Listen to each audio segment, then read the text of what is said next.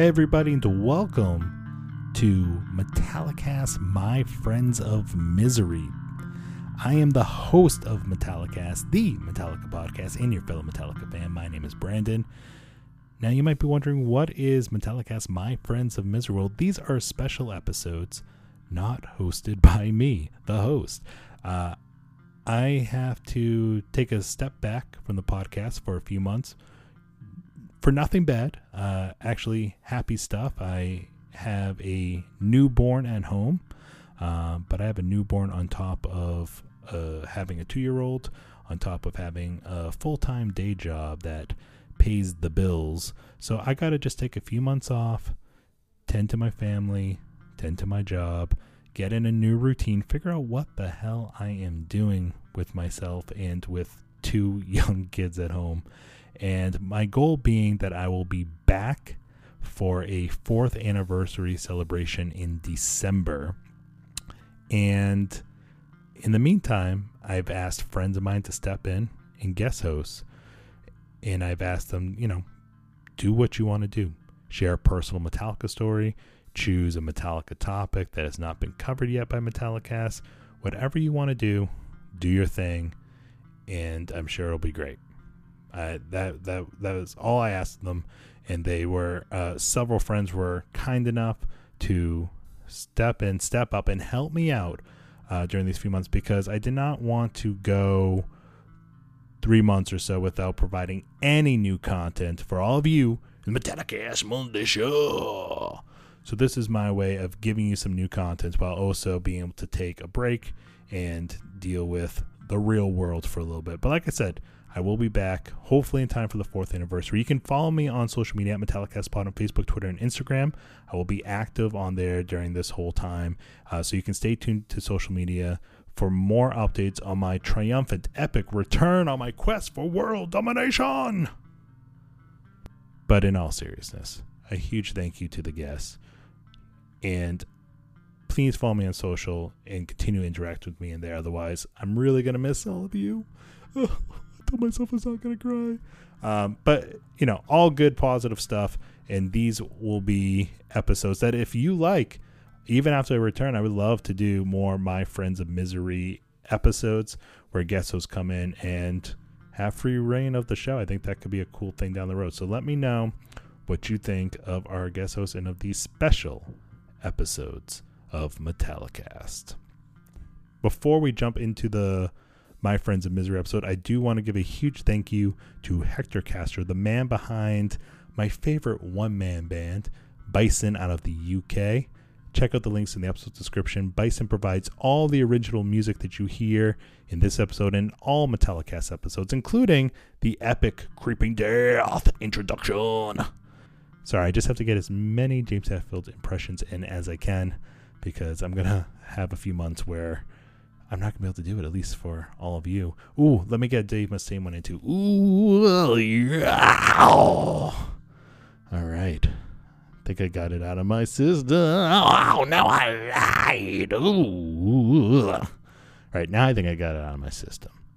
And now, here is Metallicast my friends of misery. Yeah. Till next time, ladies and gentlemen, mid up your ass. Yeah.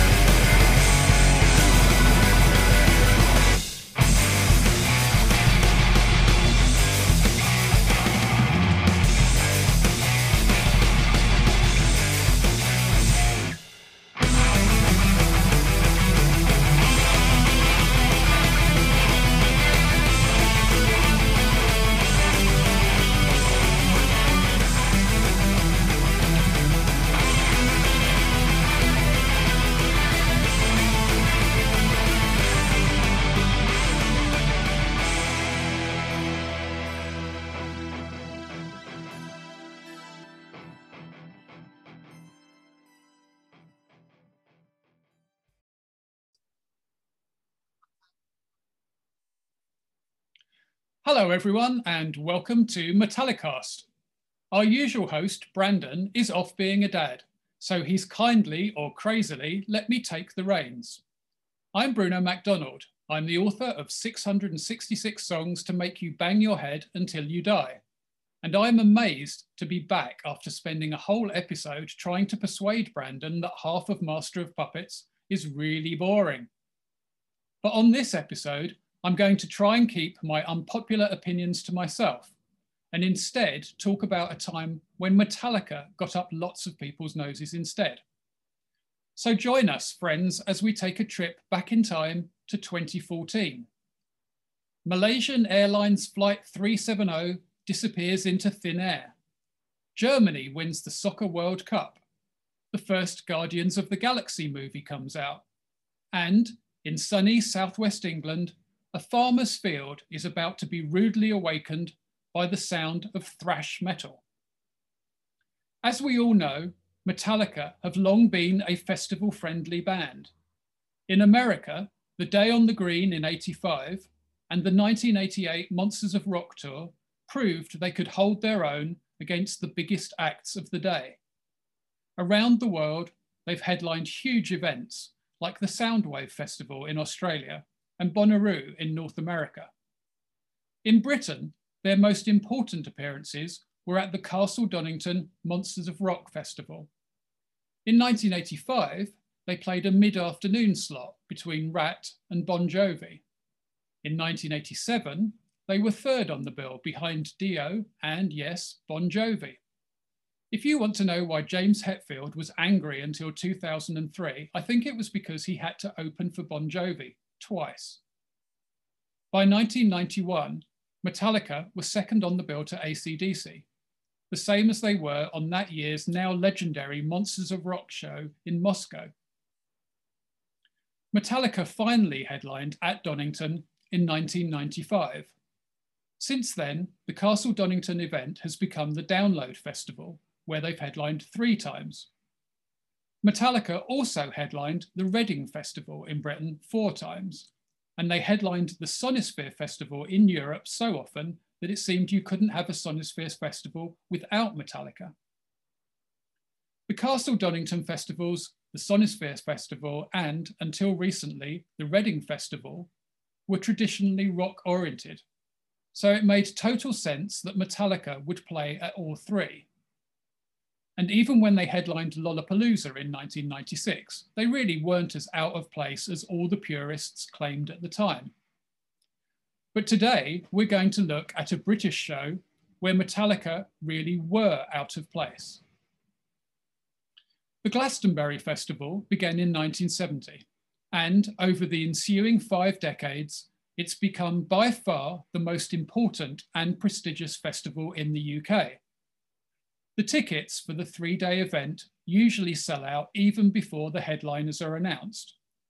And those headliners have included some of the greatest names in pop, from Curtis Mayfield to The Cure, from the Rolling Stones to Radiohead, and from Beyonce to Blur.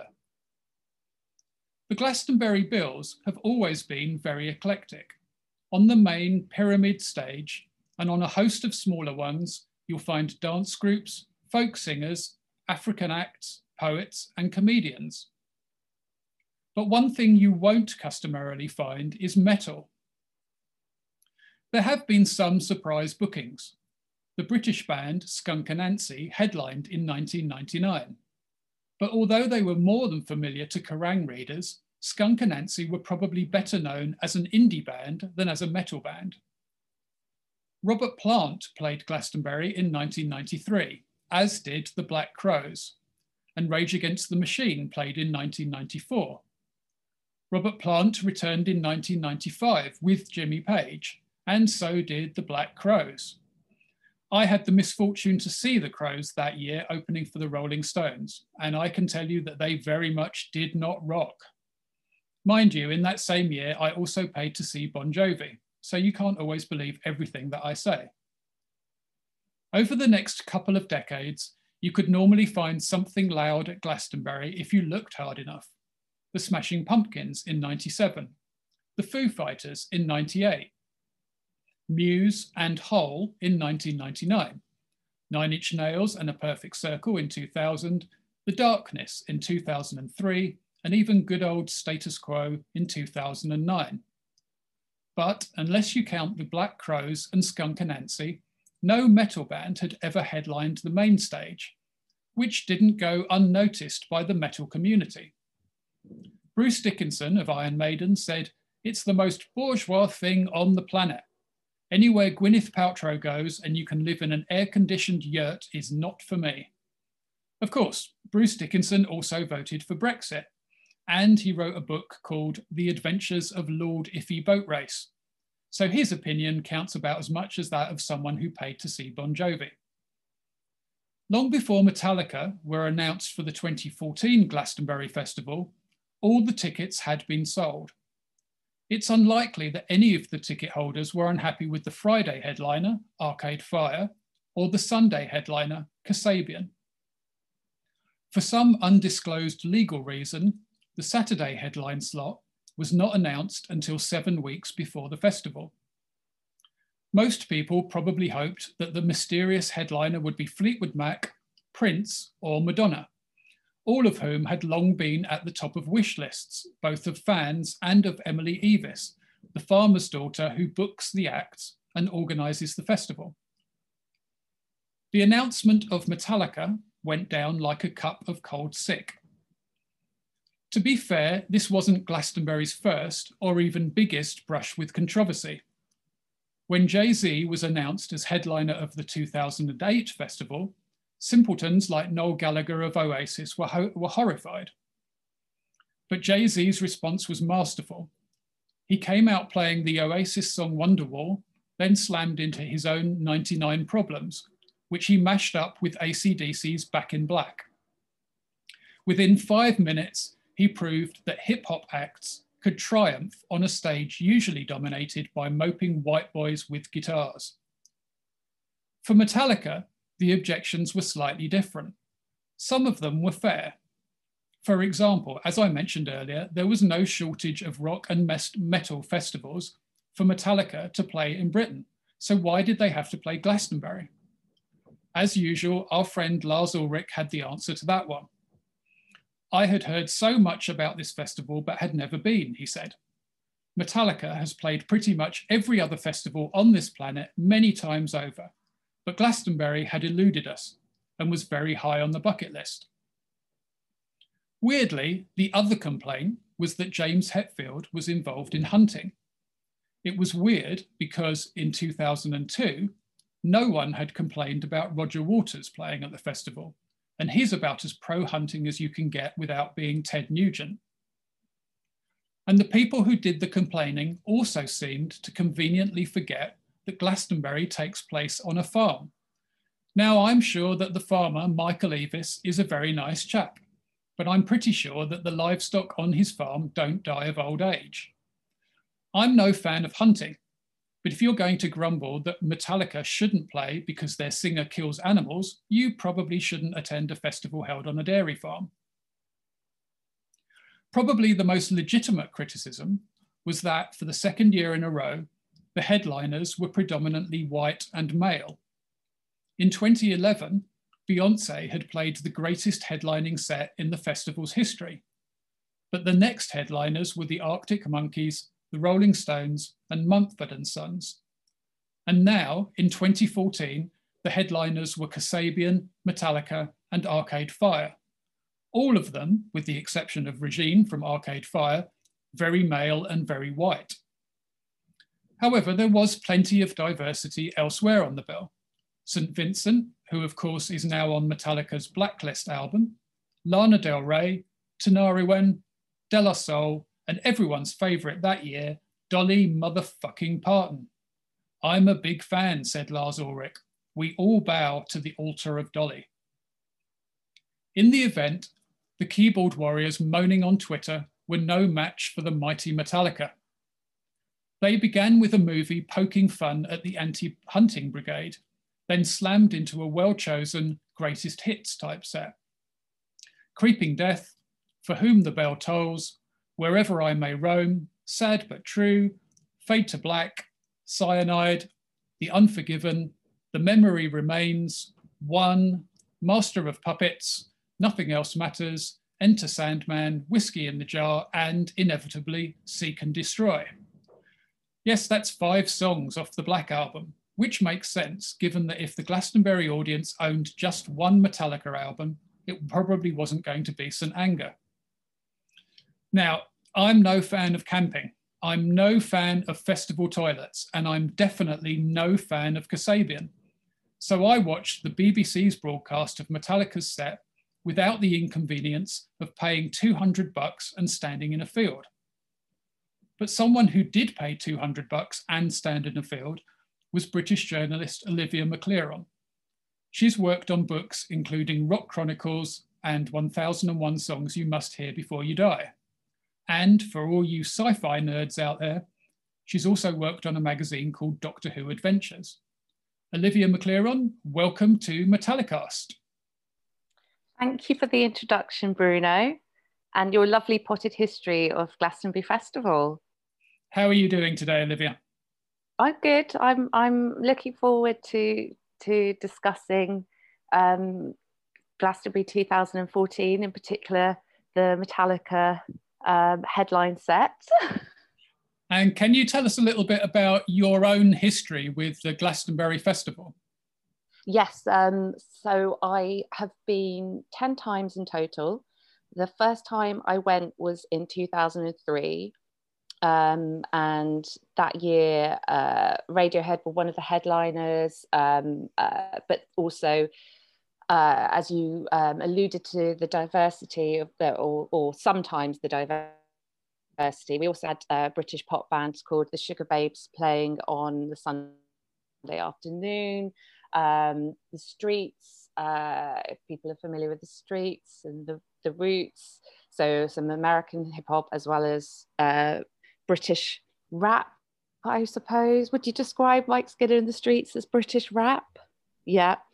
Uh, um, and so I kind of I fell in love with the festival. Um, I'd been to a couple of festivals before. Uh, that year, I was nursing heartbreak, and I went with a big group of um, friends from university. And the following year, uh, or I had such a great time that well, we all did. We uh, vowed to go back the next year, and the sun was shining most of that weekend. Um, uh, memorably, I, I, came back, and one of my colleagues um, said I looked like I, I, looked like I'd been in the south of France for the weekend because I was so tanned, which is also quite ironic considering it's definitely um, a, a, a party festival. Well, it is for some people.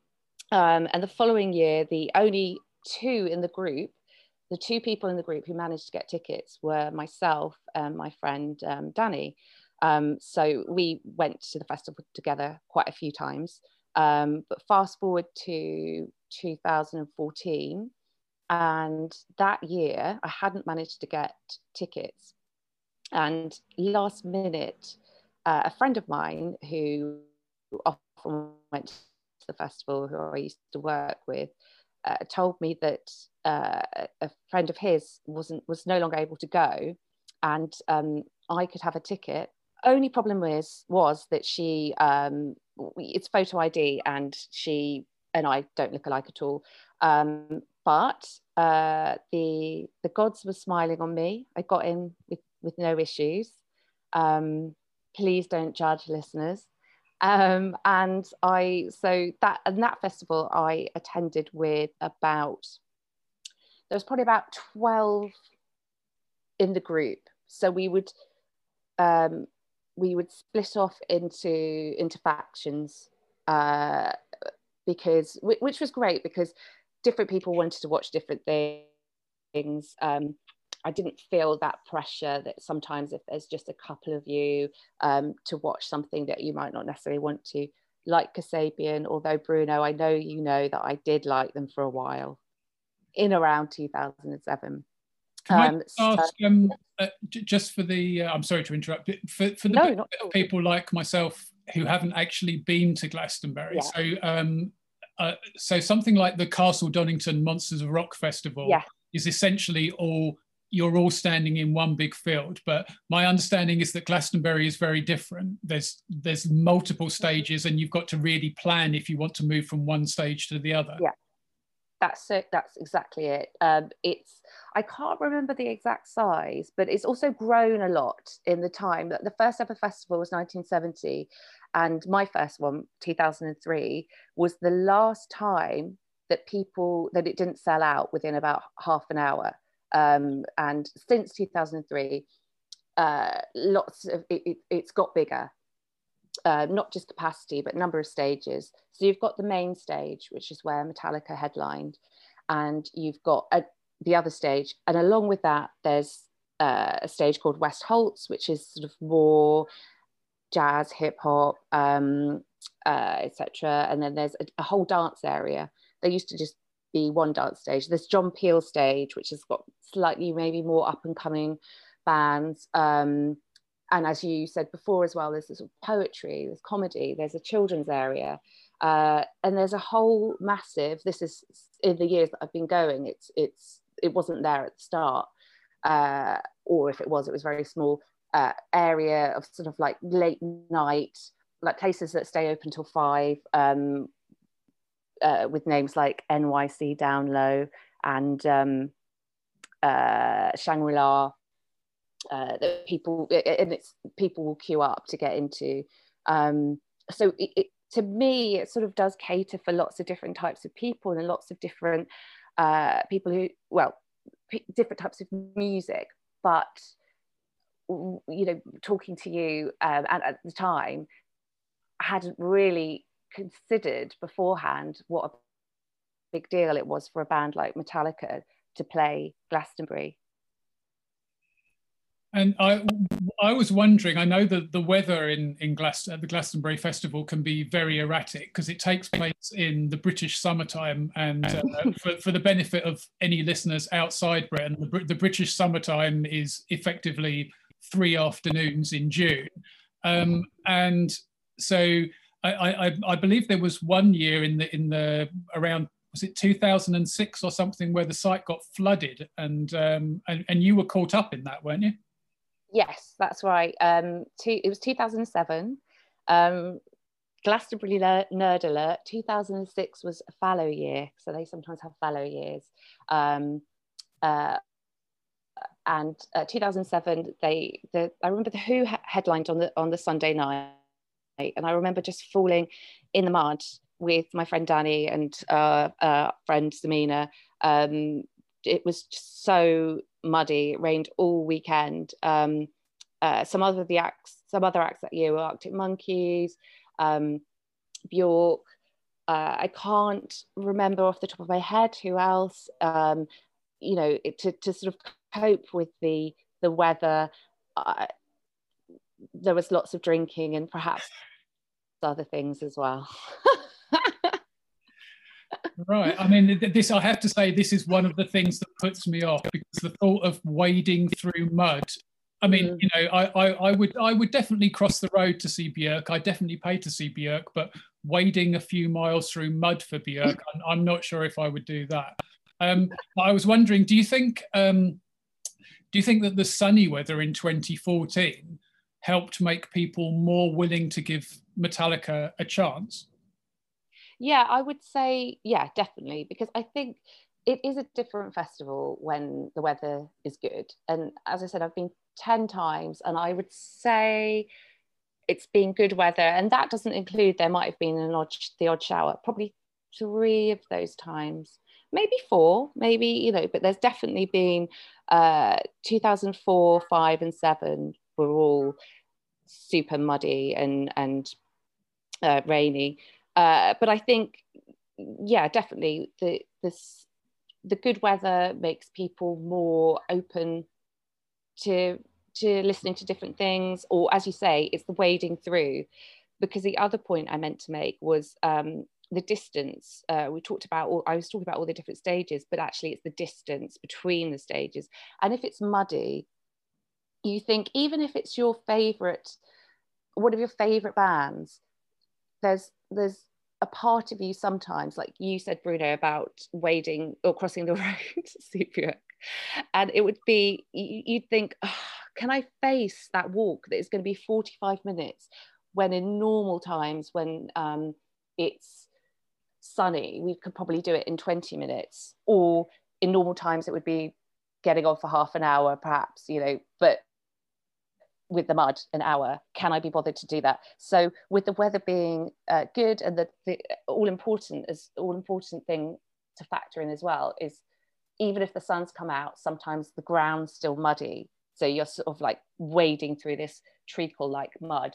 But um, uh, in this case i remember the the ground being um, uh, dry. You know it, it it was fine to dance and mosh on So now, from what I know of your music tastes, um, you're not really a rock fan and definitely not um, a heavy metal fan. But I understand that you do have a guilty secret in that respect. Yes, I might do from from my younger years. Shall I confess? Are you, are you prepared to confess all to the to the the indulgent listeners of Metallicast? I am if I haven't um, upset them enough already. I was a fan of Ugly Kid Joe when I was younger. Um, I still think I hate. Oh, oh, actually, what it was? I hate everything about you. Was there a bracket in that song nerd alert? There may have been. I have to confess that although I did accidentally see um, Ugly Kid Joe open for Bon Jovi in 1995, it was a very peculiar bill because it was Ugly Kid Joe and Thunder, who were a very sort of uh, traditional British hard rock band. I then, remember. Um, Van Halen, um, the yeah.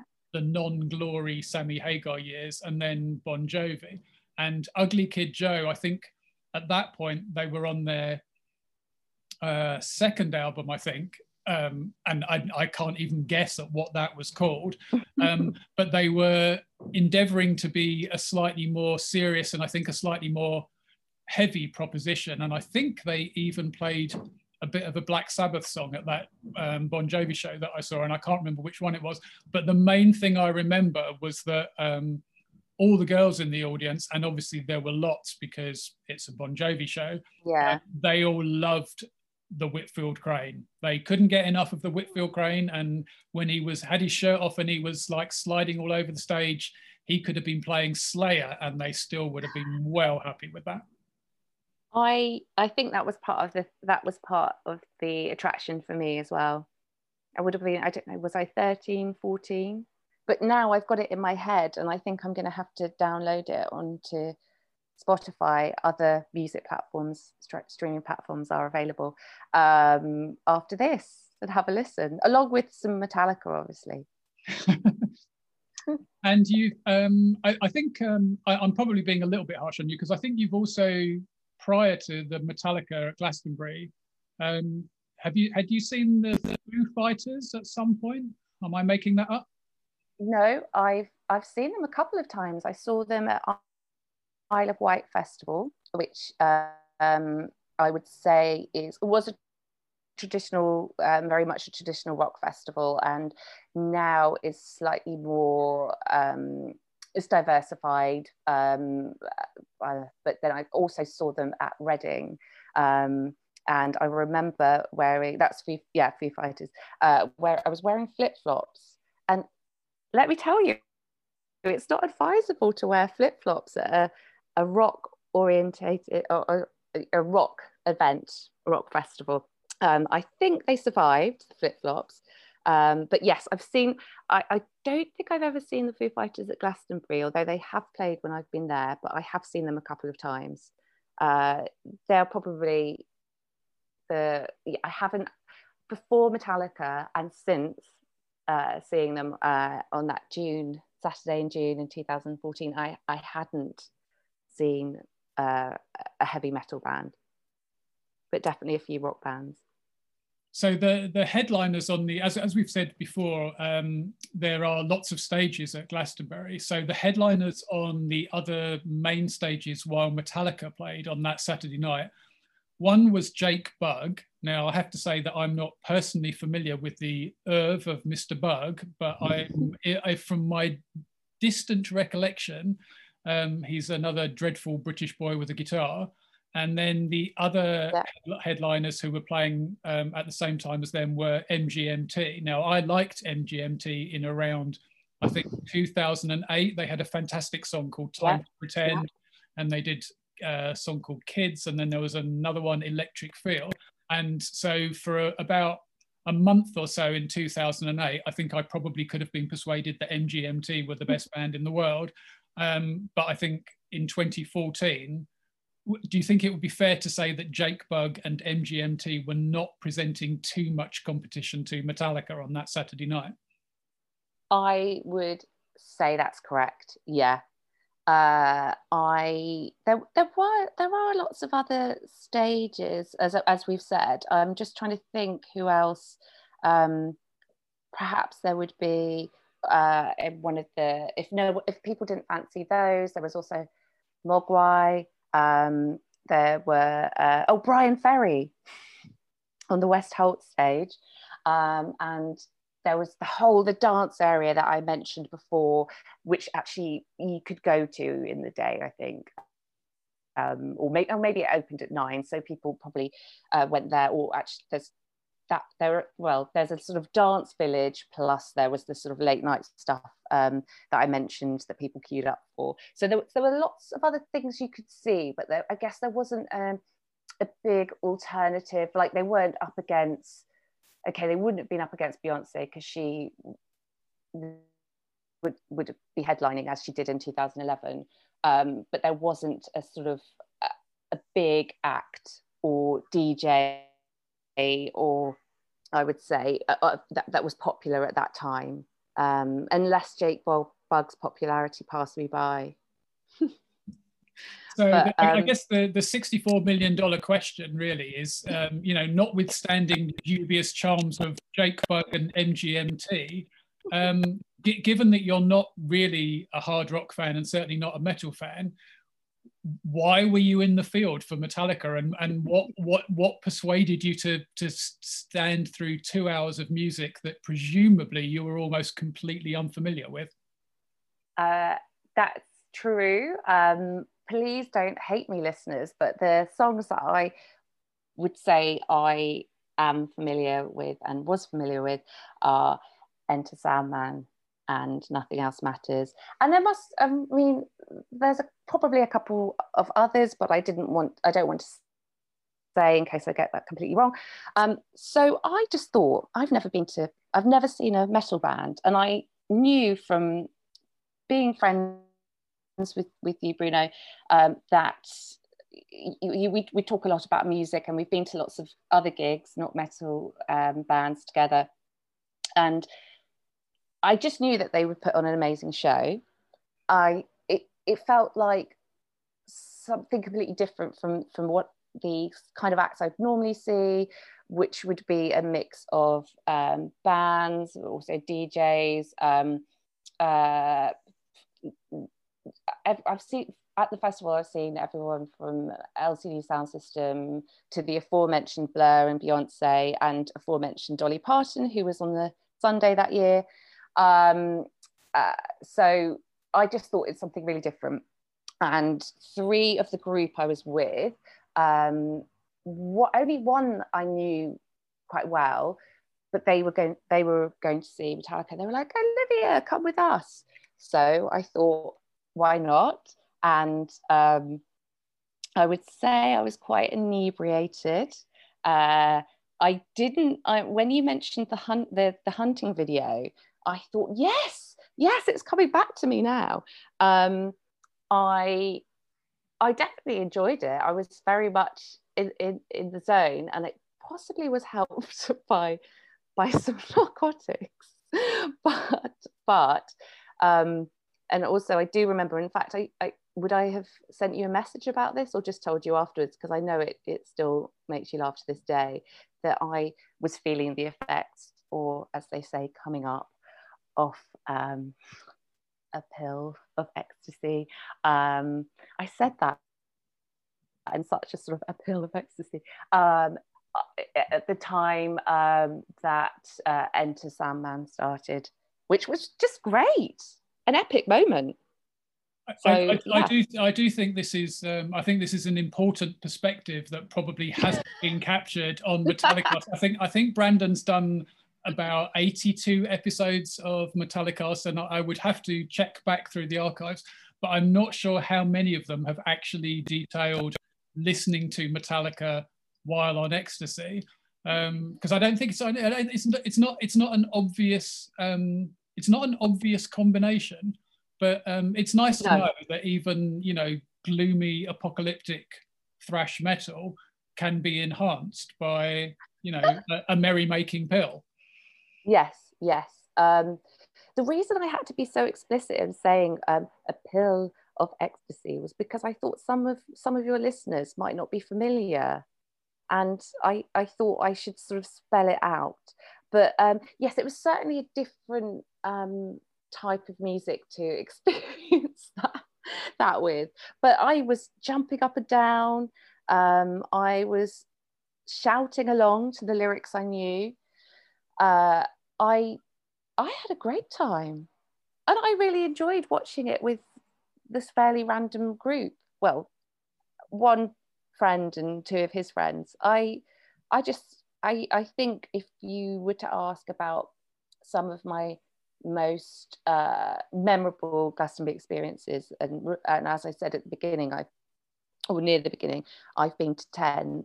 That seeing Metallica and seeing them in um, uh, while having taken ecstasy uh, is is pretty much up there. And do you think, uh, obviously, I'm, I'm not going to put you too much on the spot because obviously there's only going to be a certain amount of the actual event that you remember.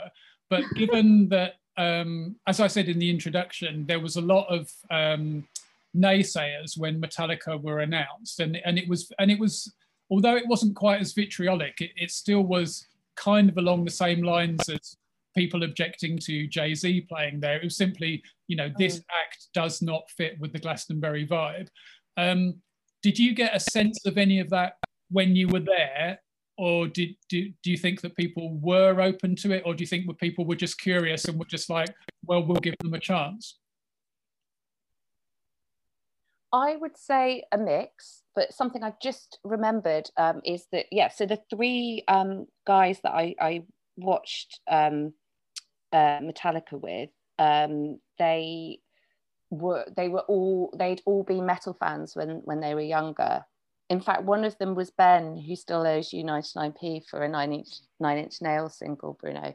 Um, so they'd all they'd all be metal fans when they were younger, and they were all really fascinated um, that I wanted to to to watch Metallica. And and as I said, there were there were quite a few people there, um, and there, you know the groups sort of split off and, and did different things, and I feel like they were quite honoured that I was like, yeah, I'm to going to watch this with you guys. Um, and I remember saying to them, yeah, never never seen um, a metal band, and I thought this would be the place to experience it. And they, I think, I the, the crowd was was really loving it, and as well as the knowing that these three were had been into metal and still like you know still liked um, metal as well as a lot of other different types of music.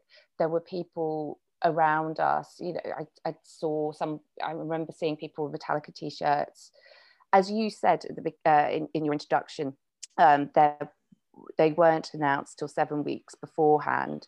So, uh, my feeling is that there's lots of people who perhaps have got, there's a mix of people who've got quite a eclectic taste that, that were there who thought, perhaps thought, oh, I'll dig out my old Metallica t shirt. Um, that first Glastonbury that I went to in 2003, I, my friend Bob was there, and he's, um, you know, he would describe himself as a metaler. He loves metal, been to download, but he also likes quite a lot of other types of music as as well. So I I feel like there were there were curious uh, but open people like me, and then there were you know people that perhaps were fans um, or had, been fans or liked that genre of music. I don't remember thinking that people were being uh, um, uh, you know, booing. There, there weren't people near me or anything like sort of going, "Got get off the stage." Uh, we had plenty of room, but it was still quite busy. I don't know. Obviously, watching it from from from the comfort of your uh, living room, did you um, get the impression that there was a big crowd there? I, I did, um, but I remember thinking the same for Jay Z, and um, I, I, I, think it's um, you, you, know it, it's hard to say this without being disparaging because I, I, have it in my head, and I could be wrong, and you know this might be disproved by a simple Google, but that maybe something like an audience of maybe forty thousand watched Jay Z. Um, and I don't know how many people are at Glastonbury, but that's that's not you know that's a long way from being. It's not like everyone at Glastonbury suddenly yeah. flocked to the main stage, and I would sort yeah. of assume that it would probably be the same for Metallica. So let's say there were, let's say off the top of my head, there's 100,000 people at Glastonbury. So if they got maybe 40,000 of them in the field, I'd say that's still mm. pretty good going considering that they were so um, out of their comfort zone. Yeah yeah exactly exactly i i've got a feeling it's 200000 but um it's the size of a yeah it, it's it's like a, a town um i uh, yeah uh, jay-z that's that that was one year that i did miss guys and that's because i had a wedding so yeah um but yes I, I i think that I, I, I don't know about the reports afterwards. Did you read reviews of the of of Metallica's set? Because I you know I I just got the impression that it went it actually went down really well and that they proved the naysayers wrong. But perhaps you read some reviews that were slightly different or just thought no I'm not going to read reviews because they'll all be from a slightly different viewpoint from the viewpoint I would be writing them as in yourself.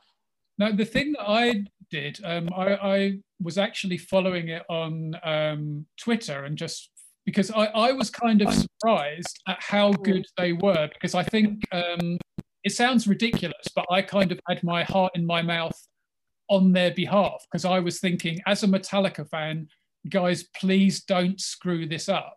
Um, mm. And so um, like like I, am I'm, I'm a huge fan of The Cure, for example, and I've seen The Cure on a couple of occasions where most of the time when I've seen The Cure, they've been absolutely fantastic. And there's been a couple of occasions, like in festival situations, where you think, guys, just play the hits because you're not playing to your own crowd. And The Cure didn't do that. They did the complete opposite, and they played these really obtuse, gloomy sets full of obscurity and I, I, was I was like praying Metallica don't do that, and they didn't. And obviously, mm. they don't really have many hits. I mean, you, you, mentioned Enter Sandman and Nothing Else Matters because those are the songs that everyone knows whether you're a Metallica fan or not, or whether you're a hard rock fan or not.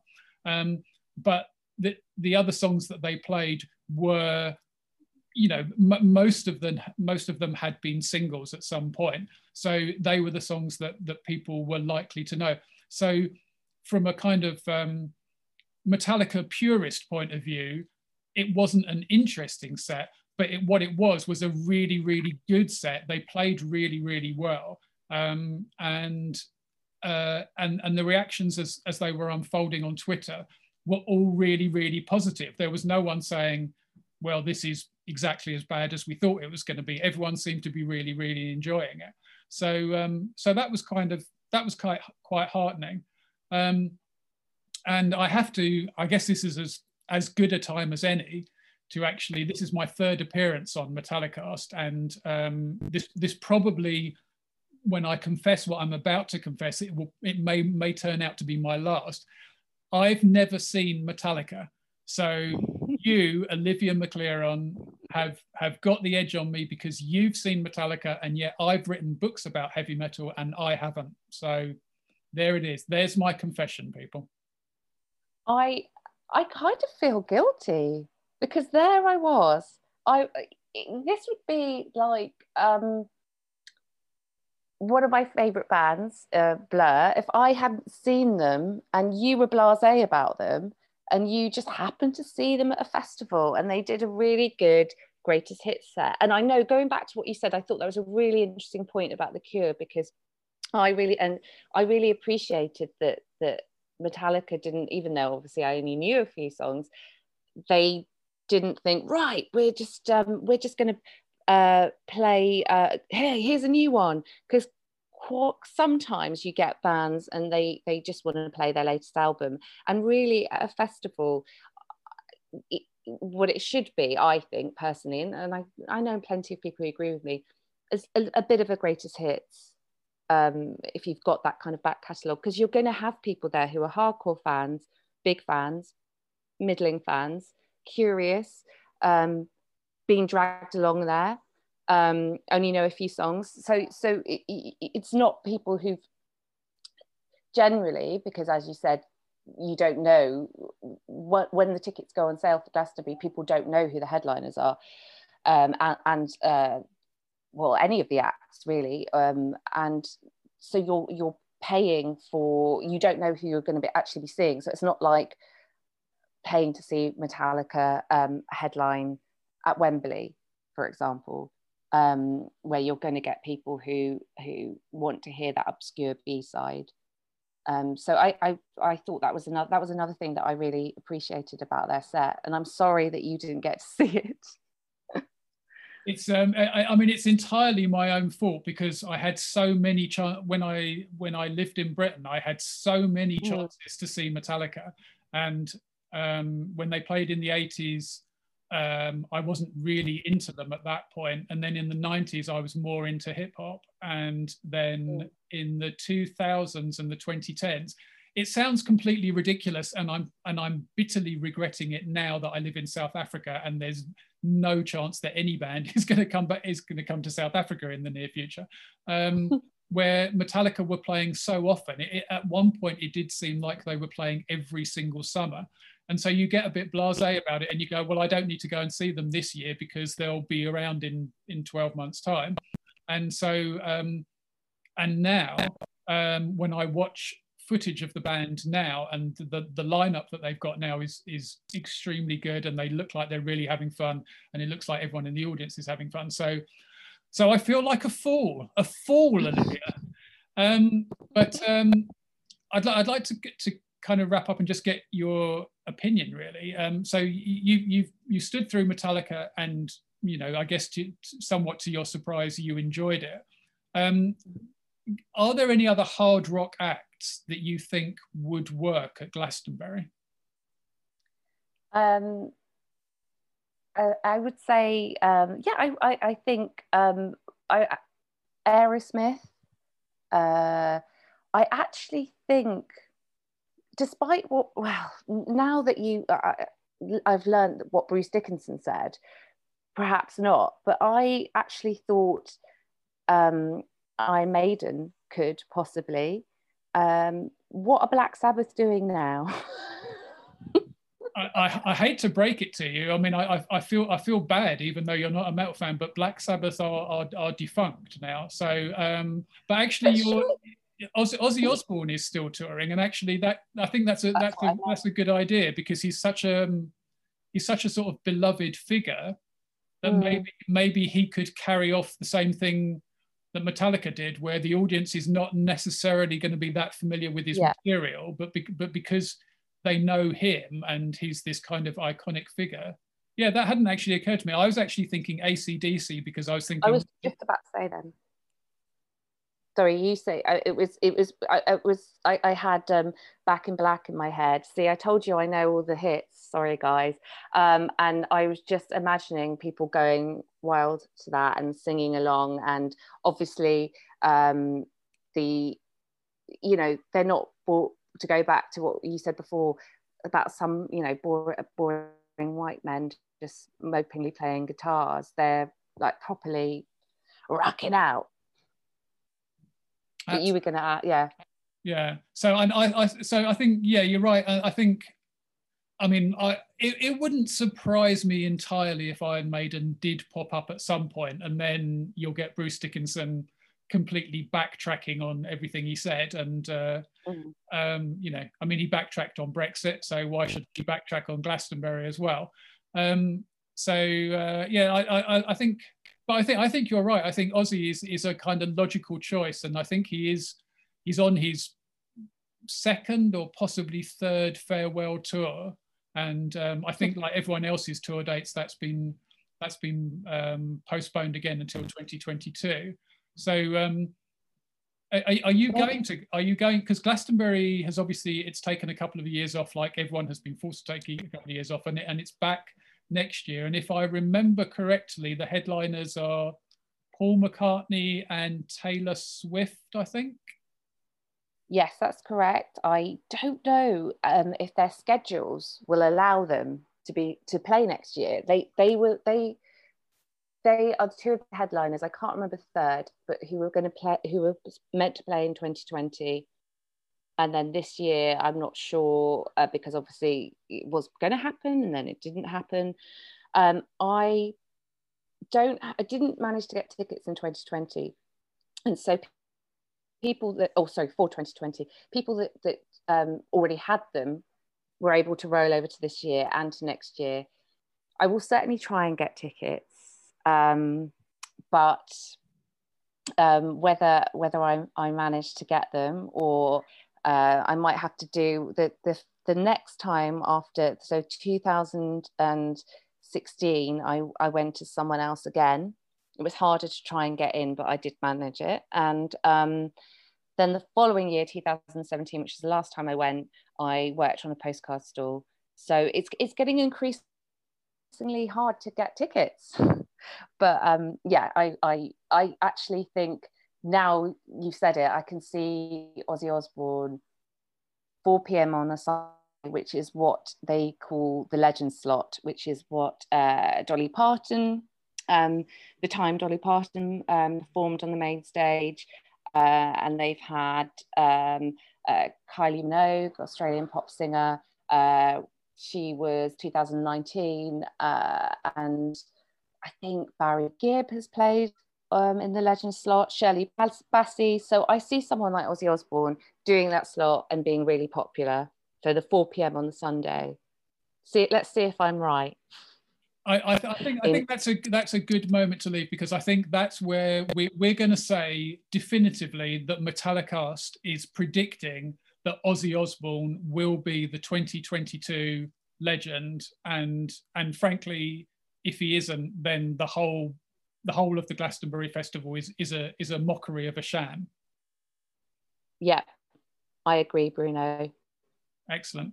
Well, Olivia, thank you very much for sharing your insights and your confessions, and um, and and maybe um, single-handedly spurring the Ugly Kid Joe revival. Oh, let's hope so. Let's hope so. I hope I get um, a shout out from that lovely man um, when um, I've forgotten his name, Whitfield Crane, um, when they um, they do their reunion tour. Excellent. Well, on behalf you, of uh, on behalf of Brandon, on behalf of uh, all the Metallicast um, listeners, on behalf of me, and obviously on behalf of uh, Whitfield Crane, um, thank you very much, Olivia, and thank you very much to all of you for listening to us talking about Metallica at Glastonbury. Fans not experts.